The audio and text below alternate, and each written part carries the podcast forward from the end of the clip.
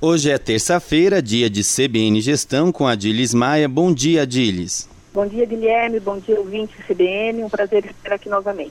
Bom, Adilis, hoje o assunto é a importância da comunicação do gestor. Eu queria que você falasse um pouco desse assunto, porque muitos gestores aí ainda têm dificuldades nesta comunicação com a sua equipe, né? Com certeza. A comunicação, eu diria que ela é como se fosse para o nosso organismo um fluxo sanguíneo. A comunicação é o que move todas as relações e todas as interações. Então, ela tem uma importância muito grande em todos os aspectos. Na forma de a pessoa fazer a gestão, na forma dela se posicionar, a maneira como ela lida com as situações difíceis do dia a dia.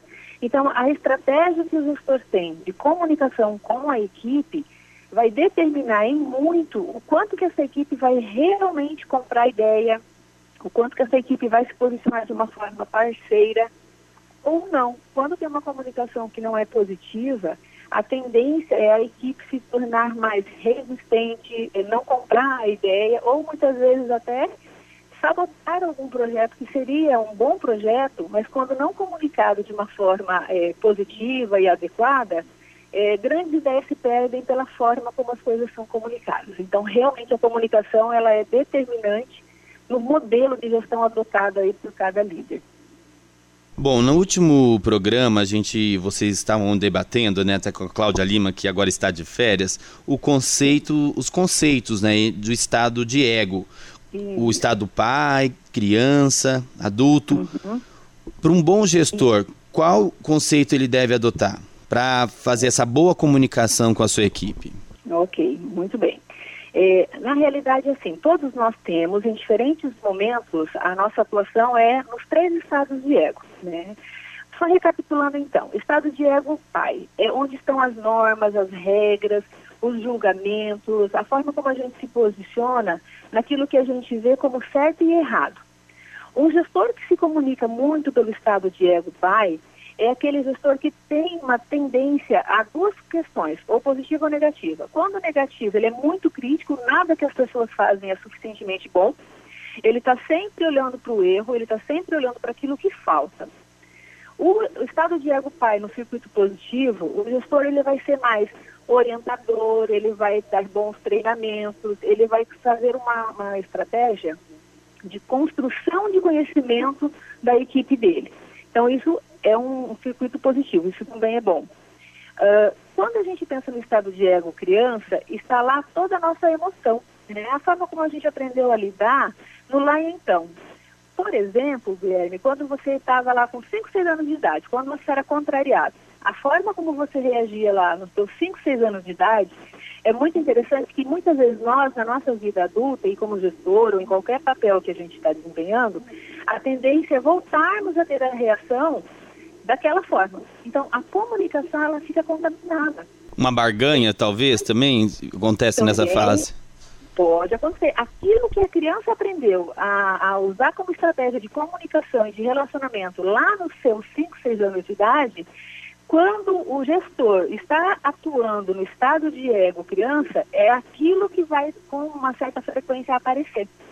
Então, ele pode desde ficar num comportamento de birra, ele pode ficar num comportamento é, ou de barganha, como você colocou, é, ele pode ficar num comportamento de resistência, ou ele pode, quando no circuito positivo, ser um gestor cooperativo, cooperador, livre, que realmente estimula, que seja leve, que seja divertido.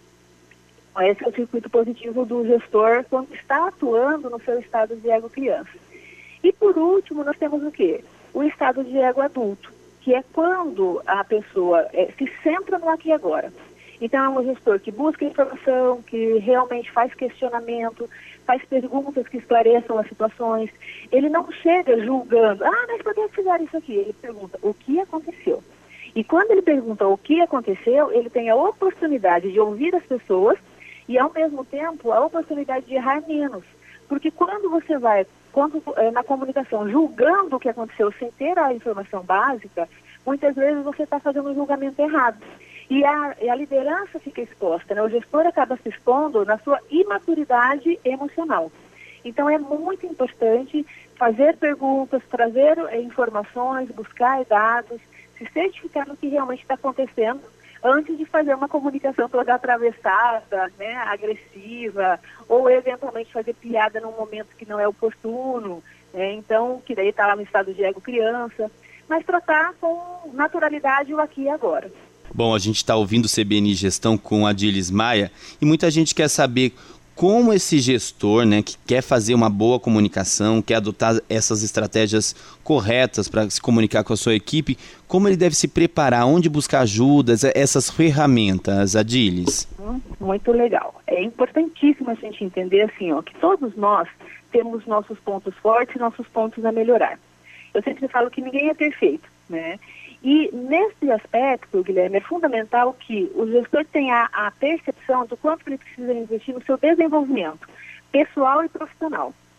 Porque quando você vai é, para o papel de gestor, você traz uma carga muito forte daquilo que você viveu na tua vida pessoal. No teu lá então, da forma como você lidou com seus pais, com as histórias que aconteceram, com os traumas, inclusive, que você teve.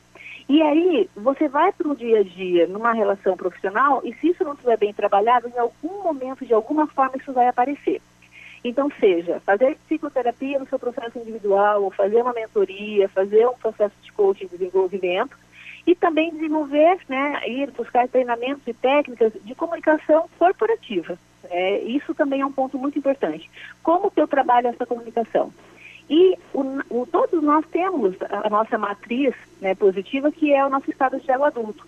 Então, independente se a pessoa tem um acesso maior ou menor à informação, é quando ela percebe que está fervendo internamente, né, que ela está muito alterada, não é um bom momento para comunicar. Aguarda, respira né, e encontra um momento onde se sinta mais equilibrado emocionalmente. E isso tudo é com autodesenvolvimento, tanto pessoal quanto profissional. É, nesse período de pandemia, com muitas novidades, muitas adaptações em todas as empresas, né? Essa, essa serenidade é importante nesse momento, né, Adilis? É fundamental, porque cada vez mais a gente tem falado da comunicação não violenta, né, da comunicação mais humanizada. E cada um de nós, independente da idade, independente do cargo, sempre trabalhamos e buscamos ser reconhecidos naquilo que fazemos. E muitas vezes uma boa comunicação do líder, fazendo um reconhecimento pontual daquilo que a pessoa fez, isso dá uma motivação, isso dá um gás a mais para a pessoa entender que trabalhar naquela empresa faz sentido para a vida dela. E quando ela só recebe crítica, ela só recebe é, feedbacks negativos, muitas vezes ela começa a ficar com a sensação de incompetência, de incapacidade, e muitas vezes é isso que faz com que ela queira se desligar realmente da empresa. Muitas vezes é a comunicação com a liderança que faz com que a empresa tenha uma alta rotatividade de pessoas. Tá certo.